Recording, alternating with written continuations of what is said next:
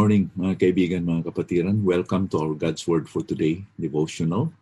And first of all, I would like to greet each one of us a blessed New Year 2021. And because uh, bagong taon ito, I will focus on the thought of what would be the um, best um, passage we're going to read that will be encouraged this uh, first day of the year 2021. At uh, pinili ko itong Ecclesiastes chapter 3 verses 1 to 11 for this morning. And let me read this as usual sa ating Tagalog na Biblia. Sa bawat bagay ay may kapanahunan at panahon. Sa bawat bagay sa silong ng langit. Panahon upang isilang at panahon upang mamatay. Panahon ng pagtatanim at panahon upang bunutin ang itinanim panahon ng pagpatay at panahon ng pagpagaling, panahon ng pagiba at panahon ng pagtatayo, panahon ng pag-iyak at panahon ng pagtawa, panahon ng pagtangis at panahon ng pagsayaw, panahon ng paghahagis ng mga bato at panahon ng pagtitipo ng mga bato, panahon ng pagyakap at panahon na pagpigil sa pagyakap, panahon ng paghahanap at panahon ng pagkawala, panahon ng pagtatago at panahon ng pagtatapon, panahon ng pagpunit at panahon ng pagpananahi, panahon ng pagtahimik at panahon ng pagsasalita, panahon upang magmahal at panahon upang masuklam, panahon ng digmaan at panahon ng kapayapaan. Anong pakinabang ang naka, natatamo ng manggagawa sa kanyang pinagpapaguran aking nakita ang gawain na ibinigay ng Diyos sa mga anak ng mga tao upang pagkakabalahan. Ginawa niya ang bawat bagay na maganda sa kapanahunan yun. Inilagay rin niya ang walang hanggan sa isipan ng tao. Gayunmay, hindi niya malalaman ang ginawa ng Diyos mula sa pasimula hanggang sa wakas. I think the great encouragement for us as we start this year is this statement, He has made everything beautiful in its time. Ang lahat ng bagay ay maganda as God placed it in its time. It's a new year. Kaya nga, it must be different. The word change, the word new, the word new means that bago, mayroong pagkakaiba because it's a new thing. It might be the same thing, but you have done something with it that it, it becomes new. There must be different in that thing because it is considered as new. Thus, we should embrace the reality of change this year. Ating dapat tandaan na sa sinasabi pa the only constant thing in this world is change. And that is what we are going to expect this year. There will be change. The past is like water under the bridge. Ang tubig pag nakalampas na sa tulay, it will be gone forever. But some of its footprints are left behind. 2020 had left us some footprints. Most may fade with time, but a few will stay. Katulad sa isang tao na is, he has left, he has gone, but nagkaroon siya ng mga footprints na maring nakikita pa with time. Hindi natin pwedeng baguhin ang nangyayari sa 2020. Sa kasabihan pa, we cannot change the past, but we can change the meaning of the past. Hindi natin pwedeng baguhin ang nangyayari sa 2020, pero pwedeng baguhin natin ang ating paningin as we look at the hindsight uh, to 2020. There are just myriads of lessons we see if we from if we see it from the perspective of God. That is from the lenses of God, especially from the scriptures. Ang dami pong matutunan natin ng mga leksyon. Sabihan pa, ang hindi marunong sa kanyang past ay are prone sila to repeat it. Those who don't learn from the past are prone to repeat it. Ibig sabihin, what are in store for us this year, 2021, ay ang daming mga lessons that we can apply from 2020 this year. Uh, we, we might not be able to understand the future kasi hindi natin makikita. It's uncertain. Pero at least mayroon tayong mga leksyon from 2021, 20 na natutunan natin. The, the wounds in 2020 may have healed and na, na naalim na. I mean, kung ano man ang mga nangyayari, nasaktan tayo. Uh, because of the COVID pandemic, maraming marami sa atin napituhan tayo emotionally, spiritually, physically, maski sa ating relationship because uh, of the lockdown, um, pagbabago sa ating mga trabaho, it could have affected us, but perhaps we have healed already from its pain and its wound. But mayroon tayong noticeable scars. You know, tulad sa may nasugatan tayo sa ating katawan, mayroon tayong mga scars. Now, ang tanong, are we going to cosmeticize these scars? Ating bang burahin itong mga scars na to? Lagyan natin cos- ng cosmetics? Not necessarily. Battle scars are attractive, aren't they? Bakit, bakit ba na naging attractive yung battle scars? Halimbawa, a scar at the eyebrow from a scrimmage in basketball shows toughness. Yeah, nandun yung scar because naglaro ka ng basketball. Pero isang palatandaan yun that you're really tough. A scar on your knee from a fall sa pag uh, sasakay mo ng bike shows that you have endurance. Wala namang nag, uh, nag, nag-learn ng magsasakay ng bike na hindi siya na tumba once in a while or at one time as he learned it. Or even a callous hand means persistence and diligence, you know, sa inyo pag lalaba, paghugas, paglilinis, ay naging kalos yung kamay niyo. Minsan dumaan pa kayo ng maraming, maraming blisters until your hand become became callous.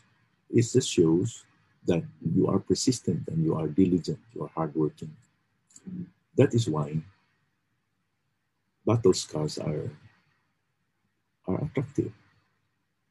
That is why na si Pablo, although he was in prison, ang sinabi niya sa Galatians 6 verse 17, From now on, let no one cause one cause me trouble, for I bear on my body the marks of Jesus.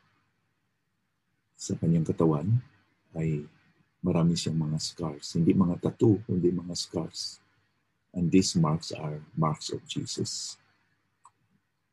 Today, as we turn a new leaf, we leave 2020 and then dito na tayo magbilang na naman tayo ng 365 days before this year will end. Let's turn our scars into badges of honor. Yung ating naranasan sa 2020, ating gawin ngayon as badges of honor. Our trials, gawin nating triumphs. Ang ating mga messes in life, gawin natin na these will be messages. Did not Paul declare in Romans 8:28, and we know, for those who love God, all things work together for good, for those who are called according to His purpose. Tanda natin na mayroong kabutihan na plano ng Panginoon sa buhay natin. It's a design of God that the good, He started it and then gagawin yun. And He is working everything. Lahat ng ating mga experience, na experiensyahan.